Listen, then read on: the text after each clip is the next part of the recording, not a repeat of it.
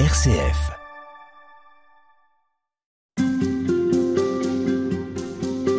Père Luc Emmanuel Dupont, avec vous toute cette semaine, on parle de la mission et on parle de l'implantation notamment de l'Église. On va y revenir dans toute cette émission, mais quand on évoque l'évangélisation, quand on évoque euh, ces personnes qui ne connaissent pas le Christ et qui s'intéressent à l'Évangile, souvent on pense aux évangéliques, on ne pense pas forcément aux catholiques. Les évangéliques, qu'est-ce que vous en diriez? Pour parler de la mission des évangéliques, en fait, c'est intéressant de voir que on a une théologie, peut-être une pratique euh, assez différente, mais une théologie très proche. Pour avoir étudié euh, la théologie de la mission pendant quelques années, c'est euh, découvrir que sur le fond, sur la théologie, j'entends, on est vraiment raccord et on peut vraiment dialoguer de façon assez heureuse théologie de la mission, j'entends. Et Peut-être pour dire qui sont les évangéliques, parce que de fait, on a vite une image euh, qui vient des États-Unis, euh, de grands shows à l'américaine, euh, de gens qui avec beaucoup d'émotions et peut-être peu de réflexion.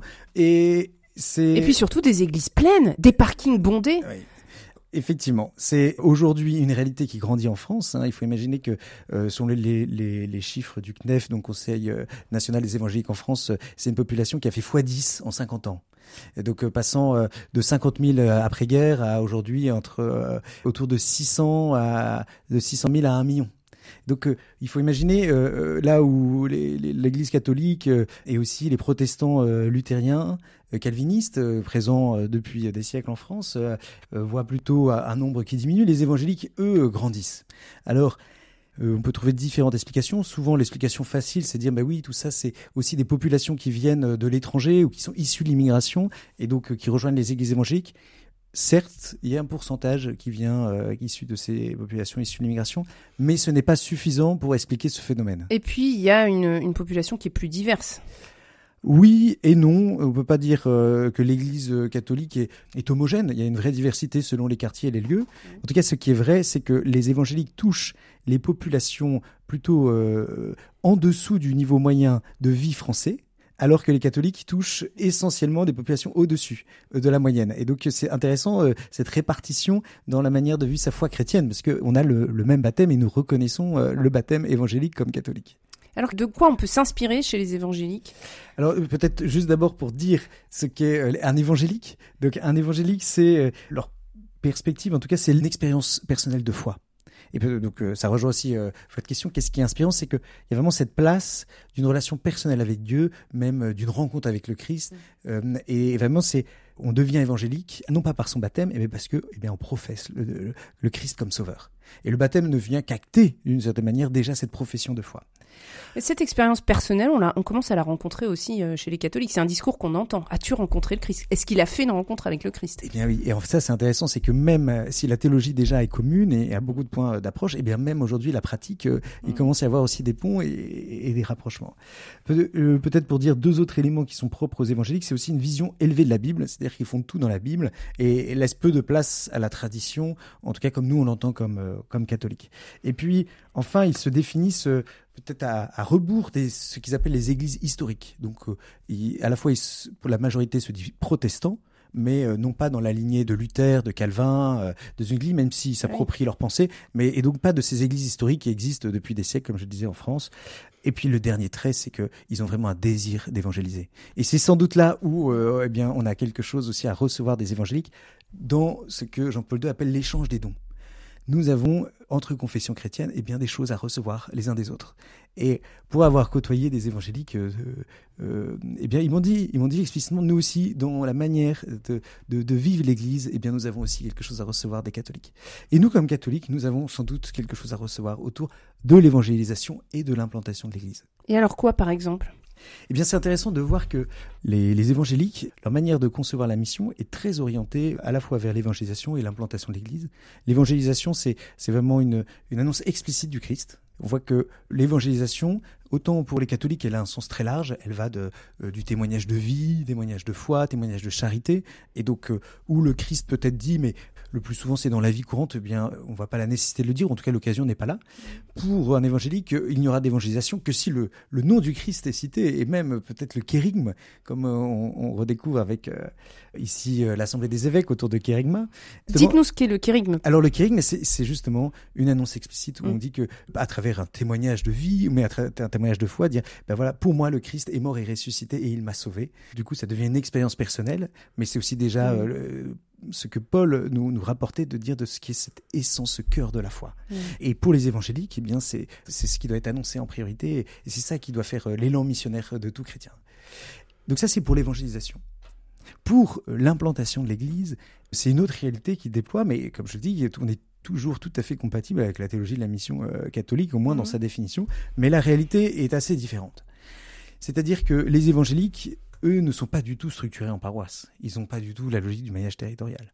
Ils font des communautés euh, de façon euh, assez spontanée. Souvent, c'est soit un groupe qui part, soit c'est même un pasteur seul, euh, ou quelqu'un qui peut même s'auto-proclamer pasteur et qui dit Je fonde une communauté. Il ne, il n'a pas tellement besoin de reconnaissance pour se revendiquer évangélique. Ça, ça fait peur à l'Église, à ah bah, l'Église catholique, non? Alors ça, ça fait peur à l'Église catholique, disons-le. Et puis même au sein des évangéliques, depuis qu'ils sont structurés, on voit qu'ils cherchent quand même à structurer au sein du CNEF, qui est une autorité morale, une représentation des évangéliques en France. Et donc ils essaient de se fédérer pour éviter euh, évidemment que n'importe qui se revendique évangélique. Mais ils restent quand même avec euh, au sein du CNEF, donc euh, comme ceux qui sont en, dehors, donc tous les évangéliques, dans cette logique d'implantation de l'Église, dire eh bien moi, pour rejoindre des populations, il s'agit d'aller euh, d'aller fonder des nouvelles communautés chrétiennes. Et donc, euh, quelle expérience vous a intéressé vous par rapport à ces évangéliques justement? Alors, eh bien, euh, justement, j'ai voulu regarder puisque le, décret Agentes parle donc cette mission vers les non-chrétiens parle explicitement que c'est composé de deux dimensions, l'évangélisation et l'implantation de l'Église. Cette mission Agentes, elle n'est pas pour le bout du monde, c'est pas une mission au loin, c'est la mission vers les non-chrétiens aujourd'hui 51% de non-chrétiens en France. Eh bien, comment on va vers eux et comment se déploie la mission? Eh bien, il y a la place pour l'implantation de l'Église. Et en ça, le modèle évangélique peut être une inspiration dans l'échange des dons, peut être une inspiration, il y a peut-être quelque chose à recevoir.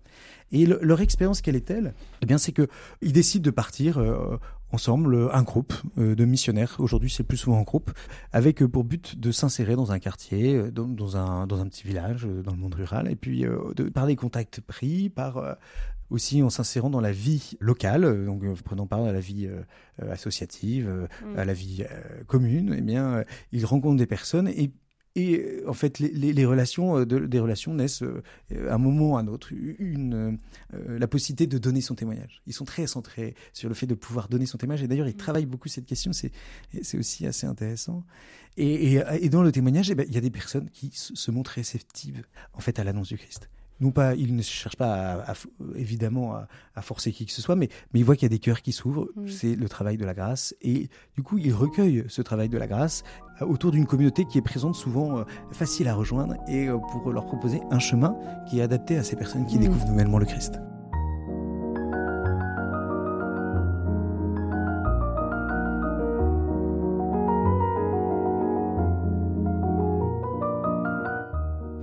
Alors, dans votre propos, on, retrouve aussi des tendances qui traversent l'Église catholique aujourd'hui. Dans quelle mesure est-ce que l'Église catholique s'inspire vraiment de ce que peuvent vivre les évangéliques? Alors, euh, sur cette question de l'implantation de l'Église, c'est intéressant de voir euh, justement différentes expérimentations euh, qui existent en France. ou en Europe occidentale. J'ai déjà pu parler dans une émission précédente de l'expérimentation qui est en cours dans le diocèse de Fréjus-Toulon et d'autres lieux. Ça, c'était catholique. Ça, catholique, un catholique.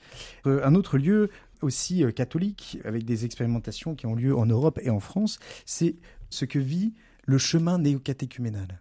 C'est une communauté, c'est quoi ce que vous appelez le chemin néocatéchuménal Chemin néocatéchuménal. Alors, eux-mêmes euh, se positionnent à la fois entre une communauté et puis euh, une proposition d'un itinéraire de foi, comment le chrétien est appelé sans cesse à se former dans sa vie chrétienne. Mm. Et donc eux, ils, ont un itinéraire, mais qui, qui est quand même euh, très dense, parce que en fait c'est toutes les semaines, pendant des années. Donc on comprend vite qu'on se tourne assez vite vers une communauté, et dans ce que peut vivre une communauté, là de laïcs en l'occurrence, mais comme on trouve euh, beaucoup de communautés nouvelles, puisque ils font partie de ces communautés nouvelles fondées ici juste avant le Concile Vatican II. Donc c'est reconnu par l'Église catholique oui, exactement. C'est reconnu par l'Église catholique et même très présent euh, et très soutenu euh, particulièrement par Jean-Paul II, qui a eu euh, à cœur de justement confier la mission Agentes. Donc on rejoint toute notre thématique, la mission Agentes, en disant en Europe. En tout cas, non pas toute la mission Agentes, mais un pan de la mission Agentes, en allant fonder des communautés partout dans les territoires européens. Et donc, par exemple, aujourd'hui, ou plutôt pas exactement aujourd'hui, mais il y a dix ans, entre 1986 et 2011, il y a à peu près 400 familles qui ont été envoyées sur les territoires européens, qui sont euh, soit d'Amérique du Sud, soit d'Espagne et, d'Italie, qui ont été envoyées dans d'autres pays européens pour ces dernières, et qui euh, avaient comme mission d'être, eh bien, fonder une nouvelle communauté chrétienne avec des prêtres qui se forment euh, dans différents séminaires en Europe, et d'être ainsi dans une logique de fondation de nouvelles communautés avec euh, évidemment un terme. Le but, c'est que tous les gens qui sont rejoints puissent rejoindre la vie habituelle, euh, paroissiale. Mais pendant un temps, ils avaient cette logique-là de dire la mission Agentes, c'est comme s'insérer localement, considérer que les personnes ont besoin d'étapes avant de rejoindre la vie, et c'est en fondant de nouvelles communautés. Une dernière question à laquelle vous répondrez rapidement, Père Luc Emmanuel Dupont. Une mission réussie, ça se termine quand? Ça a une fin? Eh bien, Ici, pour reprendre l'exemple du chemin néocatéchuménal, en fait, ce serait la fin, c'est quand les personnes ont terminé ce temps avec le chemin et puis intègrent la vie paroissiale habituelle. C'est quand quelqu'un ou qu'une communauté nouvellement fondée rejoint un peu la, structure euh, mm. diocésaine habituelle que, sont la paroisse aujourd'hui. Mais il faut reconnaître qu'il faut peut-être euh, des années, des dizaines d'années, pour que ces, communautés naissantes, et c'est l'expérience du chemin néo-catéchuménal, puissent vraiment s'intégrer au maillage paroissial tel qu'il mm. existe. Et on rouvre des églises qui étaient fermées depuis des années. C'est ça, au, fond, votre rêve, Père Luc Emmanuel Dupont Eh bien, oui. Ah, c'est un petit oui. C'est un petit oui, parce que moi, c'est le, la, communauté est bien plus importante que le bâtiment d'église. Merci beaucoup, Père Luc Emmanuel Dupont. Je rappelle que vous êtes prêtre du diocèse de Lille, curé des paroisses de Villeneuve d'Ascq, et vous travaillez sur euh, ce défi de l'annonce de l'évangile après un, master consacré à cette question.